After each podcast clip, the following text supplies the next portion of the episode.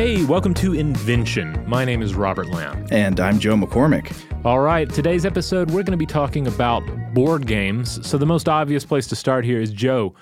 Uh, what about you? What, what, are, what is your favorite board game, or what, are, what board games are you most nostalgic for?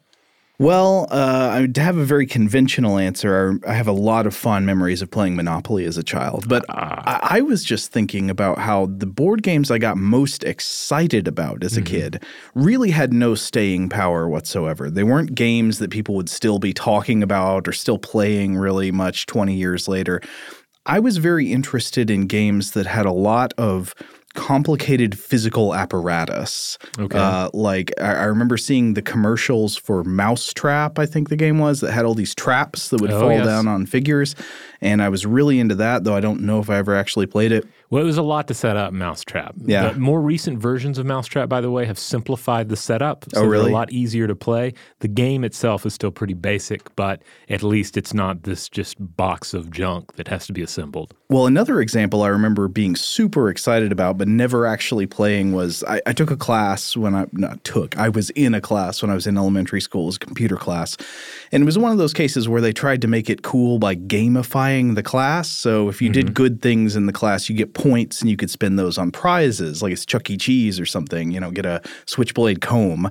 Uh, but the, I never got enough points to get this one prize, but I always eyed it. And every time we went into the room, and it was a, it was a board game called the Omega virus. And I just had like my wildest fantasies were about how cool this game was because it seemed like it involved a talking robot on the board. And I think the premise was like you're on a space station and an evil computer virus takes it over and you like go to spaces with your little figurine and you have to press the robot and it talks at you. It's like, you know, infection spreads and stuff. um, I can't be sure because I haven't played it, but I I'm almost positive this game must be terrible. Like not very fun, not very replayable but I'm just sucked in by that that fluff component, just the, this like machine that comes with it that you interact with. And I'm sure I would have been suckered in the same way by those horrible looking board games that have like VHS tapes that oh, would yeah. accompany them, uh, as has been documented on Everything is Terrible, like that Star Trek board game that has uh, the guy who keeps saying "Experience Beige." yeah. So you mentioned the fluff. Well, we should go ahead and and, uh, and describe this for everyone uh, who, who may not be familiar. Uh, when we, when we, when we talk about board games uh, and just gaming in general, uh, generally there is a distinction between fluff and mechanics, mm-hmm. and I would add that there is an additional um, part of this trifecta, that being materials. Mm-hmm. So, for instance, the the pure mechanics of a game are just the rules of the game, how things move, how points are acquired, mm-hmm. and how a winner or winners is determined. Right. So, like if someone's playtesting a game that they've developed, it may have very little or even no fluff. It could just be a system of numbers, uh, the a kind of game that would would just totally not appeal to someone like me. Like I like I like a hefty a hefty dose of good fluff. Well, yeah, fluff being the um, the story, the characters, the setting. Like oh, oh, I'm moving pieces around on the board. What are they? Oh, it's a king and a queen and, and an army and some guys riding horses. Okay, now you're talking fluff. A, an example of a game I think with no fluff is like Go. Yeah, it is just tiles with rules or not t- you know pieces on a board with rules and there's no imagery there's no story there you know that all that's gone maybe you could apply things like that to it and maybe people have in some cases for all i know but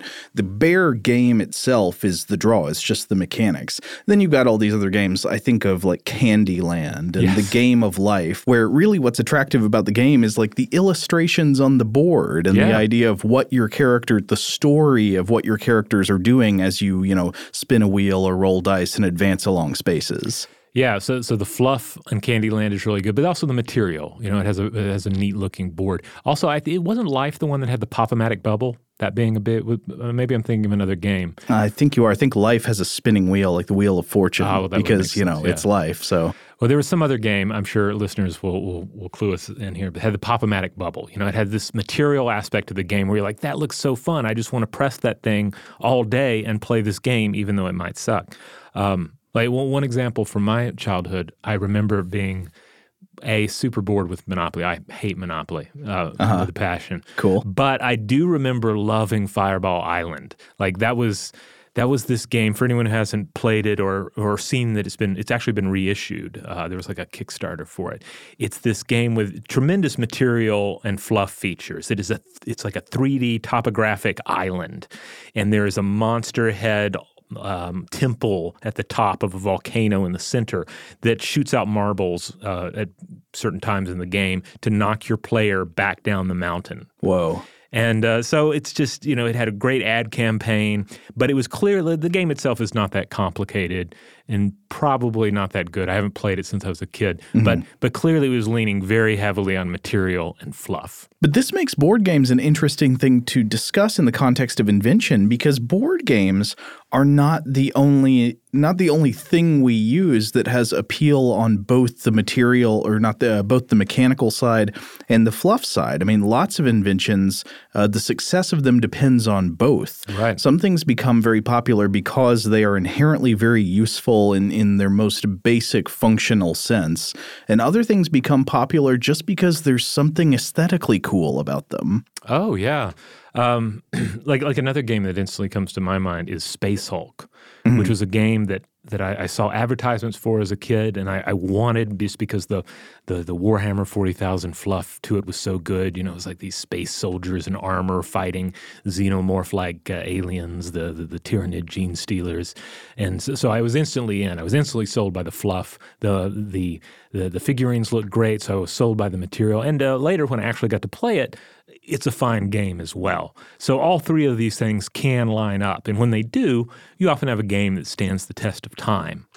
But the curious thing about time in board games is you can look at something like Monopoly, or uh, you can look at a game like uh, Space Hulk, and if you strip them down, there's nothing about this game that could not exist 30 years ago a hundred years ago, a thousand years ago, mm-hmm. because you're ultimately just moving pieces around. Like the fluff can change, you know. It's just like what is space? So it's it's people and monsters, and people have been battling monsters in human myth uh, for uh, you know since time out of mind. Uh, th- there's nothing about uh, about most of these games when you strip them down uh, that can't exist in another age, but they but they didn't. There's this there's still this evolution of of the mechanics of games, the way we play games, and the sort of games we play. Yes, that is really interesting. The way that you know it can seem like how how did it take thousands of years for this game to be invented? But then again, almost all board games are you could probably say derivative of forms of other board games oh, that previously existed. I mean, there are a few basic types. There's like the type where you try to reach a space on a board before everyone else does, mm-hmm. or the type where you try to accumulate the most of a certain type of token or you know money type uh, uh, currency. Uh, and then there's the kind where you have armies that battle each other until the other one is eliminated. Right. So while we keep coming up with new games that have never existed before, almost all the games we come up with are in some way they've got ancestors in terms of their basic format and play style. Absolutely. So you could take various modern games, take them back in time, and not only would uh, would would even ancient people recognize it as a game, they would probably they might even be able to say, "Oh, well that's that's that's kind of like this game that we play. It's kind of like a it's a racing game or it's a fighting game, etc." Of course, board games are not something that is found in nature. They are a product of human civilization, so they had to be invented at some point, and that's what we're going to be looking at today. What is a board game? What does it mean? How was it invented? And what role does it play for us? Now, before we explore the uh, the invention and the role of board games in human culture, uh, we usually like to ask the question about an invention: what came before it? Right, uh, mm-hmm. that helps you understand what it actually is. And so, I was trying to think what came before the board game. It's not like you know there was a there was a, a pre board game board game that we know about, so it wasn't quite like that. But one thing we can be very sure of is that before we had board games what do you do with a board game? You play it. So before we had board games, we had play. That's right. If you look at a, at a board game, or, you know, in, in, this whole episode, you can also think a little outside of just board game and think of games that maybe don't actually involve a board or a play surface. What are they but kind of a, a simulation of something in reality with lower stakes, usually? Uh, and that's something that can exist even without some sort of physical apparatus or materials, right? And certainly that's something we see animals do as well. Right. Well, I mean, we certainly don't see animals play board games. We do see them play. yeah, yeah, yeah. We, we see them, let's say, play fighting, where it's like they're fighting, but they're not really fighting. The stakes are not the same. Right. And th- this is a really interesting psychological and biological question. Uh, it's interesting to me, but also there's a whole field of, of study around it the study of play. What is play exactly? What is a game? It's one of those things, you know, it's in the pornography category. We know it when we see it, but mm-hmm. it's hard to set out a comprehensive definition of what exactly play is or what exactly a game is. In fact, the philosopher Ludwig Wittgenstein used the example of a game as his prime illustration of how not all useful categories can be bounded by a fixed set of universal characteristics. You know, this is one of his philosophical principles. Like some concepts and categories instead operate on this principle that he called family resemblances, quote, a complicated network of similarities overlapping and crisscrossing. And to give a better example of this, I, want to quote from a section of his book, Philosophical Investigations, that explains this thinking uh, with, with a few abridgments. So Wittgenstein writes, quote, Consider, for example, the proceedings that we call games. I mean board games, card games, ball games, Olympic games, and so on. What is common to them all? For if you look at them, you will not see something that is common to all, but similarities, relationships, and a whole series of them at that. Look, for example, at board games with their multifarious relationships. Now pass to card games. Here you find many correspondences with the first group, but many common features drop out and others appear. When we pass next to ball games, much that is common is retained, but much is lost. Are they all amusing? Compare chess with noughts and crosses. Or is there always winning and losing, or competition between players? Think of patience. In ball games, there is winning and losing, but when a child throws his ball at the wall and catches it again, this feature has disappeared. Look at the parts played by skill and luck, at the difference between skill in chess and skill in tennis. Think now of games like Ring a Ring a Roses. I think that's like Ring Around the Rosie. uh, it, he, here is the element of amusement, but how many other characteristic features have disappeared? And we can go through many, many other groups of games in the same way. Can see how similarities crop up and disappear, and the result of this examination is we see a complicated network of similarities overlapping and crisscrossing, sometimes overall similarities, sometimes similarities of detail. And I've always thought that's a really interesting observation that we have these categories. Game is one of them. Mm-hmm. I guess play would be another one, where we can identify it when we see it. We point out a thing and say, that's a game or that is play, but you can't put together a, a, comprehensive definition that includes everything that is a game or everything that is play. Right. Yeah. I, yeah. I love. Uh, I love what he said here because it, it, it, makes me think, for instance, of something like uh, like bowling. Yeah. Like bowling is is this uh, this activity that yeah certainly one can make an argument for game, one can make a strong argument for sport, and I think uh, there are elements of the two. Like bowling to me uh, feels like uh, an activity where the world of sport and game converge uh-huh. and perhaps cause a little bit of category confusion. Wait, do I detect from this? Are you staking out a position that sports are not games? No, I, I'm, I'm, I'm saying that the, the distinction kind of falls in with what he's talking about here. Oh, okay. You know, like you, you look at the, the baseball game, you look at a, a game of Monopoly or cards, mm-hmm. and yeah, there are some things that line up about them, and yet there is a distinctive dis, uh, difference between the two. Yeah, uh, it, it, can be really difficult because so if Wittgenstein is right, we're faced with a problem in trying to say uh, organize a scientific study of the idea of play or of games because we want to understand what play is and what role it plays, what games are and what purpose they serve, but we have trouble creating like an airtight definition. There always seem to be some examples of things that just don't quite fit the definition you come up with, mm-hmm. but we would still look at those things and call them games or play. And yet, for the purposes of research, it's important to have clear definitions. So a lot of what these uh, researchers do is just try to come up with the definition, and they can end up feeling kind of uh, I don't know what the word is, kind of kind of multifarious and plodding as far as definitions go. Uh-huh. Like they've got a lot of clauses in them.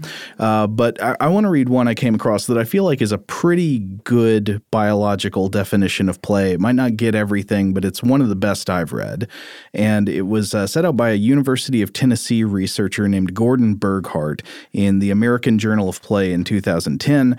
And this is this is his definition. Quote Play is repeated behavior that is incompletely functional in the context or at the age in which it is performed and is initiated voluntarily when the animal or person is in a relaxed or low stress setting.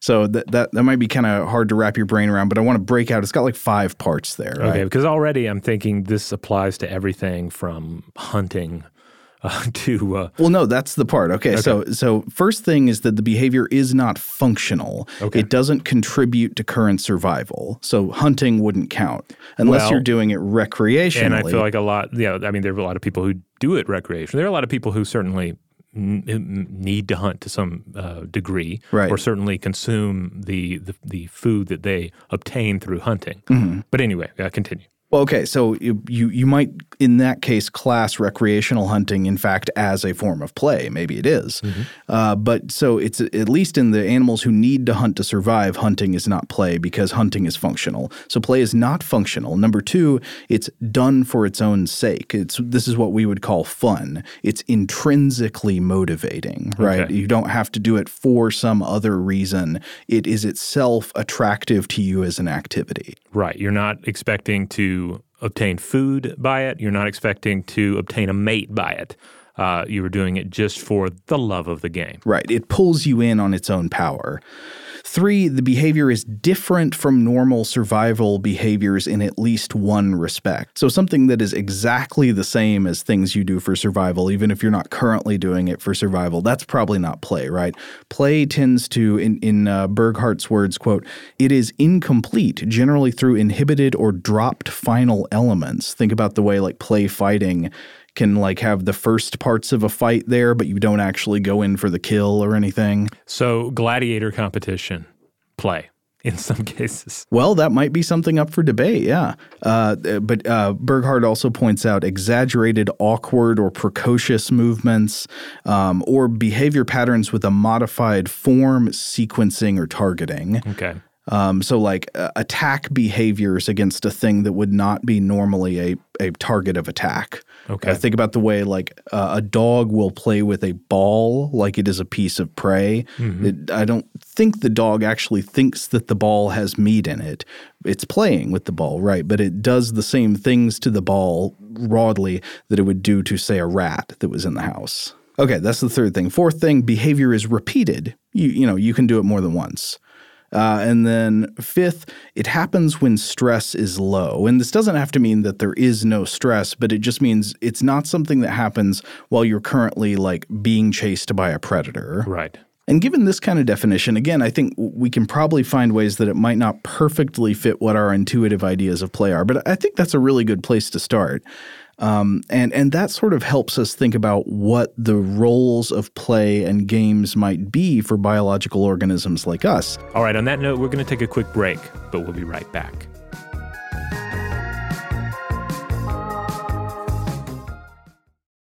And we're back one of the things, of course, we mentioned earlier is that we know play predates things like board games because play is present in non-human animals. I mean, it's there in in there are actually debates over how many animals it's present in. Like, for example, it's extremely common among mammals. It seems almost universal among mammals. Like, uh, people have generally seen the way dogs will chase and wrestle each other, the way kittens mm-hmm. stalk and pounce on each other and engage in various forms of play fighting. Cats are, I think, sometimes even more playful than people people give them credit for. Oh yeah, especially the indoor variety that are cut off from their natural world, and uh-huh. of course, you know, partially insane because of what we've done to them. Uh, they're kind of in that, that permanent state of kittenhood. For instance, my cat uh, mm-hmm. stalks and attacks my feet pretty much every day. Yeah, but does not seem to be doing it with intent to um, maim and consume my feet. No, I, I mean, I would guess that that's probably play. It is done intrinsically for the fun of doing it. Right. For her, it's not, I don't find it tremendously fun myself, but she loves it. She can't get enough of it. Well, why can't your feet take a joke? It's more the claws and the teeth than the joke. I'm all up for the joke. Uh, so yeah, we, we know this is there in these. Uh, I guess we consider them since they're predatory mammals. We you know we think about them as having like more complex brains, but it's also there in say mice. Like I was reading an article by uh, the researchers Lee Alan Dugatkin and Serena Rodriguez for a, a Berkeley publication, mm-hmm. and uh, they were pointing out that research has found that mice usually start playing about 15 days after they're born, uh, and that play activities peak around 19 to 25 days. And this seems to coincide with uh, revealed coincide with development of synapses in the cerebellum, and those those synapses are necessary for muscle control in life. So there seems to be something going on where like young mice are playing around the same time their brains are developing the stuff that they need for for running around and surviving with, with muscle control. And also mice tend to show greater brain development when they're raised in environments with wheels and other play structures than in environments without them. Give mice something to play with and their brains do better. So this is the basic idea that, that of, of, play as a rehearsal for something. Play as practice for skills one will need as an adult. Yes, or play being necessary for just uh, normal brain development. Mm. Um, and both of those are strong theories about why play exists in the animal world, though we'll come back to that in some caveats in just a minute. Uh, uh an interesting question I came across is Is there play among non mammals? We know it's pretty much universal among mammals, but there are all these debatable reports of play among various birds and reptiles. Um, it does seem, for example, that ravens play. They do stuff that's hard not to look at and say, that's play. Like juvenile ravens are attracted to novel objects almost in the way, uh, you know, like a, like a dog would be with toys. Right. And they seem to play around with them. One really interesting thing I came across was in 2015, the zoologist Vladimir Dinets uh, published a paper in Animal Behavior and Cognition describing the play behaviors of crocodilians. Oh, wow. Playful crocodiles, which apparently was not news to people who worked regularly with these animals. But you might be wondering, well, how the heck does a crocodile play or an alligator? You know, what does mm-hmm. that look like? There are all kinds of ways. Uh, sometimes they chase after inflatable balls, they surf in waves, they snap at flowing water, they give each other piggyback rides, they blow bubbles. These are all things that seem to meet these biological and ethological definitions of play. That's that's crazy because I, I would certainly have, have thought okay the raven might play. It yeah. is an intelligent creature. But reptiles? But reptiles yeah. yeah. Yeah, I, I would have been there with you but uh but apparently this is just common knowledge to people who work hands on with crocodilians a lot uh, even fish, there there is debate about this, about whether this really counts as play. But for example, they sometimes jump when there's no need to, when stress levels are low. Why? There's nothing chasing them. They're not getting oh. anything from it. We've talked about fish jumping on stuff to blow your yeah, mind we before. did a whole episode on that. Yeah. Uh, and so there there are some ideas that maybe they're playing. Maybe this is a form of play. Now, once you get down to invertebrates, it really does get much trickier to find things that could reasonably be classed as play, except, of course, in the case of you know what cephalopods, right? Oh, of course. Yeah, I was I was I was thinking about insects, and I was thinking, oh well, well, Dr. Seth Brundle told us that there there are no insect politics. Right. And he didn't say anything about play, but it kind of stands to reason that insects would not play. But then, of course, I forget about uh, about the uh, the invertebrate superstars of the cephalopod world. Yeah, which are you know the true aliens on Earth. Like octopuses are clearly one of the most playful animals on this planet. Though their play might seem very strange to us, they seem to enjoy puzzles and new toys and challenges, and sometimes they like pull on people in what seem to be strange examples of social play Uh, there are also even reports of play like behaviors among insects like ants and wasps, but these reports, uh, this is very controversial. Well, I guess a lot of this is getting into an individual organism's uh, tendencies towards uh, neophilia, uh, the, the, the, you know, the likelihood that they're going to seek out novel uh, experiences or items. If yeah. there's if they are you know a curious creature that benefits has a survival benefit in trying things out, such as we've talked about raccoons on Stuff to Blow Your Mind before. Oh yeah, of course, raccoons being mammals do seem to be somewhat playful, but also uh, we talked about the idea that like raccoons who have stronger uh, stronger neophilia instincts, the mm-hmm. ones that seek out novel objects and approach them rather than avoid them, they tend to do better in say urban environments. Right. Which that makes sense. You approach some novel objects in an urban environment, you'll often get some fries out of it or something. Yeah. Um, but anyway, so I want to come back and kind of rope in just a, a, basic overview of, of the ideas about why play exists in animals. What biological purpose does it serve? Of course, this is something we don't fully know the answer to, right? This is this is an unsolved question, but there are some some strong hypotheses with with some evidence behind them. So one we already mentioned is that play is training for crucial survival or reproductive skills. And in the words of the English psychologist Peter K. Smith, this would mean, quote, Play primarily affords juveniles practice toward the exercise of later skills. And you can already probably imagine tons of reasons for thinking this is the case. Like, think about um, how much of the play we see in other animals and in humans, frankly, resembles forms of survival and reproduction behavior.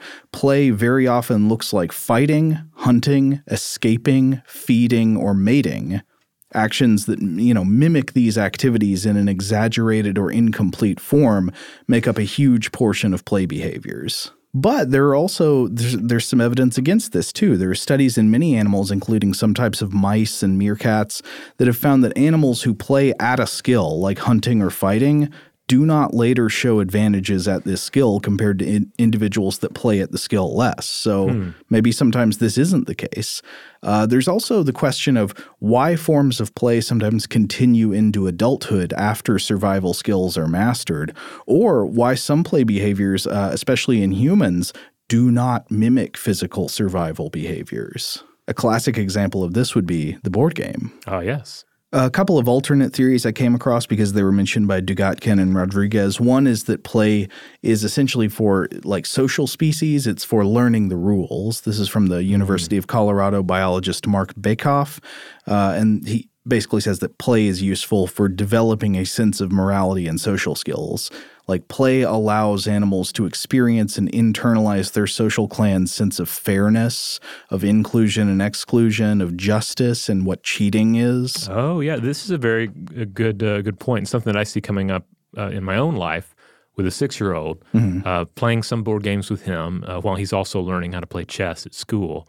And a lot of it is, you know, certainly there's a there's a you know we're stressing abstract thought and, mm-hmm. learning systems of rules and strategy but a lot of it is like learning how to lose mm-hmm. uh, learning how to win how to do both of those things gracefully how, how not to cheat how to respond to cheating like these are all all sort of aspects of the general exercise. Yeah, so I think that that's a strong possibility as well. Another theory is uh, from the Czech researcher Marek Špinka, uh, who says that play is to help animals not necessarily just practice individual skills like hunting, fighting, and all that, but to generally prepare for the unexpected. It's how an animal readies its brain to be surprised by life and deal with that surprise gracefully. Huh. So things like being knocked off balance when you're not expecting it, or things like encountering failure in a in a chase or something like this. Uh, another way of putting this is that play and games serve to increase versatility. This is this is very a very good point because I'm thinking about like various physical sports. A lot of it does seem to have a it seem to stress bodily awareness mm-hmm. and being able to uh, react physically uh, to change. And then most board games uh, of any of any note, you know, there's some level of you go into the game with a certain strategy. Yeah. There's a certain way you can and perhaps will win. Uh-huh. But then the best laid plans, right? Mm, foiled, yeah. You're foiled. You have to figure out, well, how am I going to react to this and still try and achieve my initial goals? Maybe there's a different way I'm going to have to win after all. Well, and this, uh, you know, you you can see it in the way that we really we have an extremely derisive attitude toward people who do not uh, lose or face adversity in games well. You know, yeah. The person who flips the table when they get yeah. when they you know get frustrated in risk or something. That's right. like an archetype we all know about. We all know that guy, and that behavior is strongly frowned upon. Right now, part of it might be because they're playing Monopoly or some garbage game like that. But but no, yeah, the, the, people who react like that to games, they can probably react like that too to just about any game. And I think one of the important lessons of gaming, like one that I, I continually uh, try to embrace, is in enjoying the way in which you lose. Yes. Like, I think I think it's a testament too of a well-designed game. Because I've also played some games where I'm like, okay, this game is kind of BS, and I'm losing.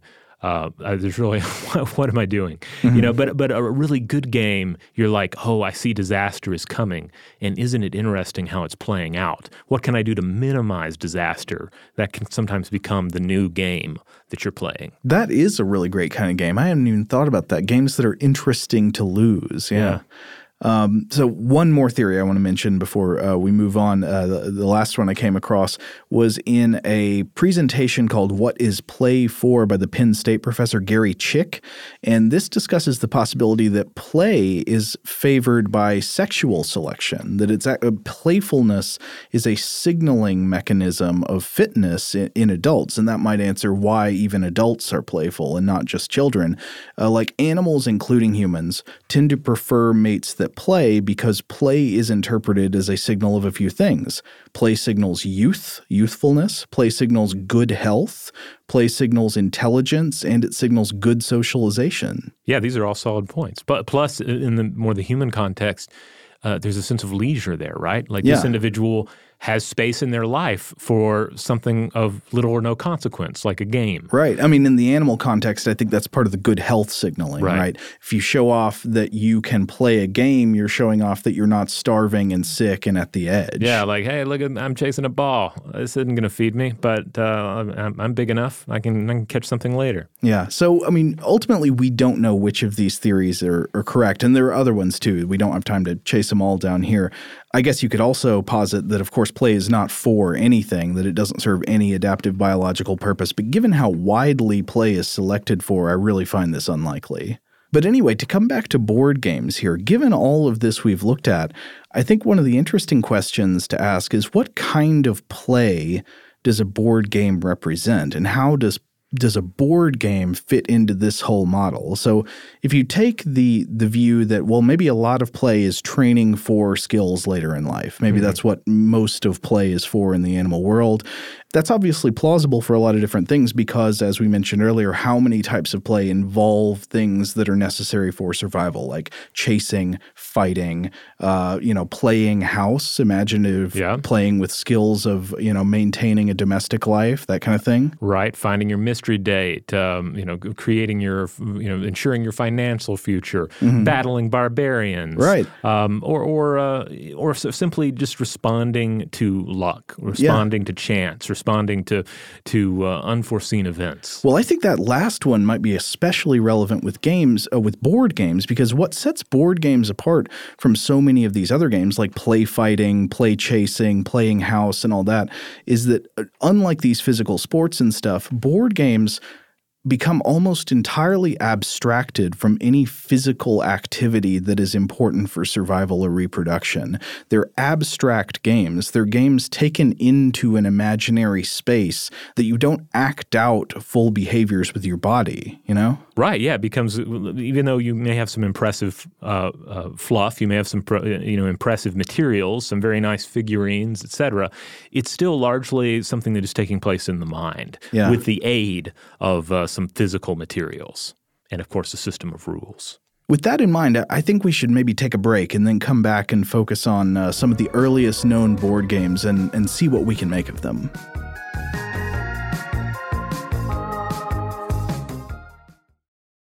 All right, we're back. Uh, so, in researching this, we, we looked to a number of different uh, sources, but of course, I, I ended up uh, picking up Brian M. Fagan's uh, excellent The 70 Great Inventions of the Ancient World as a fun starting place. Uh-huh. Uh, he only d- d- devotes two pages to board games, but it, it provides a nice overview. And one of the things that he he drives home is that uh, board games are probably as old as human culture. Uh, that, that, pretty much any ancient or modern society has some sort of board game. Mm-hmm. It just seems innately tied to how we think and how we use objects and rules. And you could even go so as far as to say that they're a defining element of human society. Hmm. Now, obviously, they came out of something, though, right? But but the details are lost to the mists of history. It's unlikely that there's a single necessity or breakthrough that evolved into game playing, uh, but there are a couple of key theories that I think are worth considering. Okay. So the first is that, and this t- ties in with some of the discussions we've had about play, is that it is the, the safe sublimation of competition and rivalry. Oh, this is often a theory about sports as well. Right. That it does something to, uh, it takes an instinct that we have that can be destructive and gives us an outlet for that instinct that is not destructive. Right. You know, today we have a game night in which, say, uh, employ, fellow employees or friends or family members members will gather together and attempt to crush each other Yeah. so that one may rise up victorious over the rest. Yeah. This would be terrible if we did this for realsies. Uh, but since we're doing it within the confines of a board game uh, um, uh, or card game or what have you, uh, it's it's perfectly acceptable. It's even beneficial. Well, I mean, look at the way people practice sports fandom. You can clearly see in this that we have some powerful instincts that uh, that that cause us to want to band together in groups in support of you know against a common enemy that's also banding together. We have, I think, some inherent warlike instincts, and I think it would probably be bad if we just had these instincts bouncing around without any way to express them that wasn't actually harmful. But generally speaking, you're dealing with, with far lower stakes. Yes. Even if there is money on the line, it is still it, general, generally your life is not on the line. Right. Now, the second idea, and this one, this one uh, I, I really find interesting, is that board games emerged out of ritual and divination practices. Yes, yes, yes, yes. This is really interesting. Now, of course, divination practices would be what? It would be trying to answer an unanswerable question or gain some piece of knowledge by the invocation of the gods or spirits or something, usually using a physical medium. Yeah, to yeah, and sometimes it's, overt. It is, say, asking a spirit, um, a deceased uh, loved one, or an ancestor, or a god, or a goddess, or a supernatural entity for help. Other times, it's it's a bit more obscure, like what you're actually asking and why you're using a particular means to do so. We had an episode of Stuff to Blow Your Mind where we talked about the I Ching, where we get into a lot of this. Yeah, talking about the I Ching is a essentially a randomization engine for divination that depends on physical objects to create and record randomized events. Uh, specifically, uh, tossing a few coins, uh, laying some sticks down uh, to keep track of uh, what, what the coins tell you, and then referring to a system of rules uh, to tell you what these lines mean. Uh, and then, of course, how you should act, what you should expect based on that. Now, I remember in the Stuff to Blow Your Mind episode, we talked about how even though, you know, we're not positing that sortilege methods where you like, you know, cast lots or something are actually giving you, say, knowledge of the future or anything like that, uh, they could still be useful or adaptive in that they might tend to prompt action when you are otherwise frozen. Like it's possible, you know, you're just faced with a problem, you don't know what to do. And in fact, it's the case that really any action is better than no action, and thus consulting a divination method gives you impetus to go forward with some type of response. I remember in that uh, I Ching episode that we did, uh, we, we looked to a, a quote from uh, Julian Jaynes, um, who um, is the individual that was behind uh, the the, um, the bicameral mind hypothesis. Uh, but th- but this particular quote has has little to do with with with that particular hypothesis. But uh, he was talking about sortilege, and uh, he said, uh, "quote." But this simplicity, even uh, a, a triviality to us, should not blind us from seeing the profound psychological problem involved, as well as appreciating its remarkable historical importance. We are so used to the huge variety of games of chance, of throwing dice, roulette wheels, etc., all of them vestiges of this ancient practice of divination by lots, that we find it difficult to really appreciate the significance of this practice historically. It is a help here to realize that there was no concept of chance, whatever, until very recent times. So, yeah, to, to think about and he's tying that in a little bit to his hypothesis, but but for the most part, yeah, thinking of the primordial, uh, you know, ancestors to the board game, to games of chance, being simply a way of of figuring out how to act. Uh, like what I, I must do something, but uh, how do I possibly weigh these two things? I must appeal to some other force. Yeah, I mean, I, I think there's something to that. We we can't know this for sure that mm-hmm. you know ancient or prehistoric peoples had no concept of chance, but I, judging by their writings, uh, when we have access to those, it does seem like they didn't really have much of an idea of randomness. At least to me, it seems more like there's a general belief in sort of like determinism by the gods or by some kind of power of fate. Right. That uh, you know, when something that that appears random happens, say even just the outcome of a dice roll, that was the will of the gods for it to happen that way. And so, if you imagine board games in this context, they would take on a very different cast, right? Uh-huh. Every time you throw the dice, which I guess at that time probably wouldn't have been dice, but would have been something like, you know, sticks that fall in a certain way to tell you how many places to move or what the outcome of something is, or uh, knuckle bones are a common one. Rattle so those bones. Yeah, yeah, rattle the bones. I think there's this old Babylonian uh, inscription that's like a gambler's lament that says like, "Woe, woe, woe to me, the knuckle bones." that's like, you know, oh no, that you know they gave me bad fate, but the bad fate could be within a game and within the game, this would still be interpreted perhaps as a deliverance by the gods or, or a punishment by the gods. Like the gods are determining who wins your dice game. Yeah. It's kind of like you're going, all right, God, I need some help on this. Give me a sign. All right, I don't see a sign. What I'm going to do is I'm going to I'm going to throw this stick. And if it lands this way, I'm going to assume that's a yes. Uh-huh. And if it lands the other way, I'm going to take that as a no. So, balls in your court, God. Here we go. But what if it's not a yes or a no about a question in your life, but about do I get to advance a space in this game on the board? Wow. Imagine if that was the case. Every time we play a board game, a divine being has to has to like clock in for uh-huh. the day. Like, oh my goodness, they're playing Arkham Horror. I'm going to be here all night. oh, I hate this one. Can't they just play uh, play checkers? Uh huh. You know, I wonder if this may come in as eh, one of the things I often wonder about is like, why do some religions forbid games of chance or forbid gambling? What is it about that activity that makes it detestable to the religious authorities and the people who who come up with the, with these religious dogmas? I wonder if games of chance, especially in the ancient frame of mind, tend to suggest a belief in like consulting demons and uh, non sanctioned spiritual authorities, you know, mm. so that when you roll a die or roll a knucklebone, you may in fact be uh, having a consult every time you do it with some kind of uh, illicit spirit with a demon or something. Huh. And it would be interesting to come back and do an invention episode on gambling. But I also wonder, and I may be completely off on this, I wonder if it's ever a case where, okay, if a board game or a game is simply a simulation, a simplification with lowered stakes, if you then raise the stakes again, does that become gambling? And because uh, that's kind of how I always think about gambling. It's like playing cards for fun. That's fun. Mm. Playing cards for money. Okay, you've take, taken something fun and you've made it a little dirty, and you've made losing feel more real, uh, and you've made winning a little more icky somehow.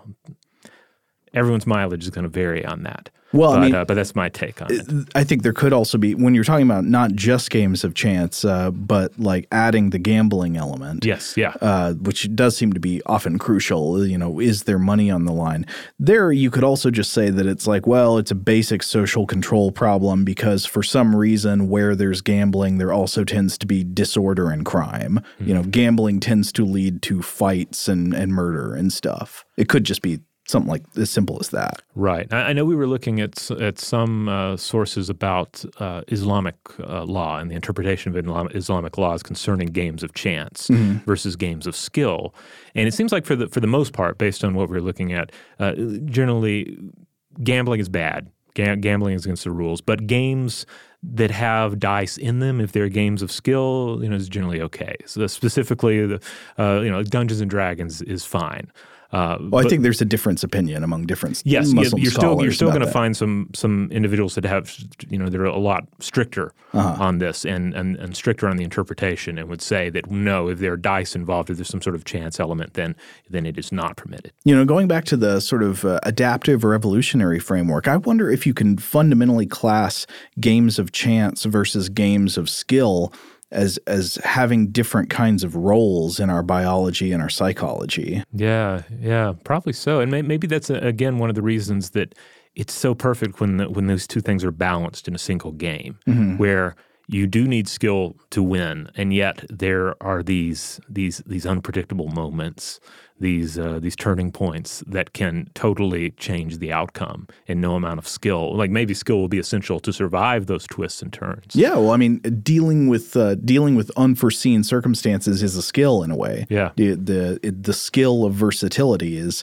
the ability to face the vicissitudes of fate and come up with a with a way around. Like Candyland is definitely a game that requires no skill. Right. You know, if anybody who's ever played it with a child knows, uh, you virtual, it's just all random movement. There's there's not really any. There are no decisions to be made. You're the complete uh, whims of the universe when it comes to that. That's going to be the one the gods really hate clocking in for because they have to do all the work. But then you have games like chess, right? Where Yeah. yes, you're having to respond to changes that are perpetrated, but they're perpetrated by your opponent. Right. At any rate, I do want to drive home that whether we're looking at this idea of uh, of games and board games as the safe sublimation of competition, or as something that emerged out of divination practices, uh, we can't really know for sure. There's evidence for both of these. Uh, there are likely other reasons in play as well, including just the desire to do something that is amuses you, something that is fun. But I'm still haunted by that question. How did the thing that amuses us, the thing that's fun, become moving around little tiles on top of a patterned surface or, uh, you know, or like rolling a knuckle bone and seeing how many of a piece of uh, tokens we got to take or something? It's such a strange and abstract way of approaching games, which in their core, they should involve the body, right? They should involve, like, you should be playing house or you should be play fighting, you should be running a race. But instead, we're doing it in this abstract space with these little representative figurines. I mean, it almost seems like it suggests to me that there could be some kind of relationship uh, between the emergence of board games as this abstracted form of play and the, the emergence of writing as this abstracted form of uh, representing thoughts, this abstracted form of speech. Yeah, taking what's going on inside our minds and put it in externalizing it. Uh, because th- think of one of the, the key things that our mind does is we, we're we're simulating future events. We're engaging in mental time travel, both past and, and, and future. We're trying to envision what is going to happen and how we are going to react to stuff like that happening. And it's a purely mental uh, uh, mental exercise.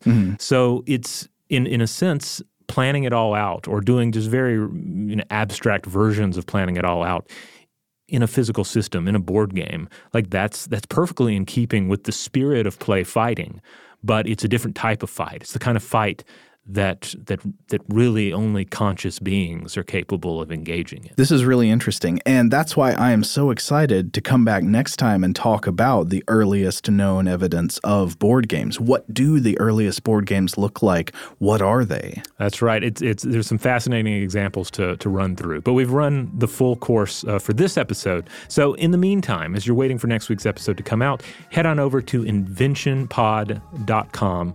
That is the mothership for this show. That's where you'll find all the episodes of Invention, links out to some social media accounts, a link to a store even if you really like our jazzy logo and would like to get it on a sticker or a shirt.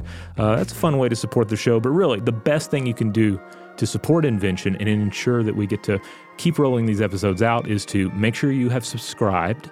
And once you've subscribed to Invention, uh, make sure you give us a nice rating wherever you have the ability to do so. Uh, throw up some stars, throw up a nice review uh, on Apple Podcasts or wherever you get your podcasts. Huge thanks, as always, to our excellent audio producer, Tari Harrison. If you would like to get in touch with us with feedback about this episode or any other episode, to suggest a topic for a future episode of Invention, or just to say hello, you can email us at contact at inventionpod.com.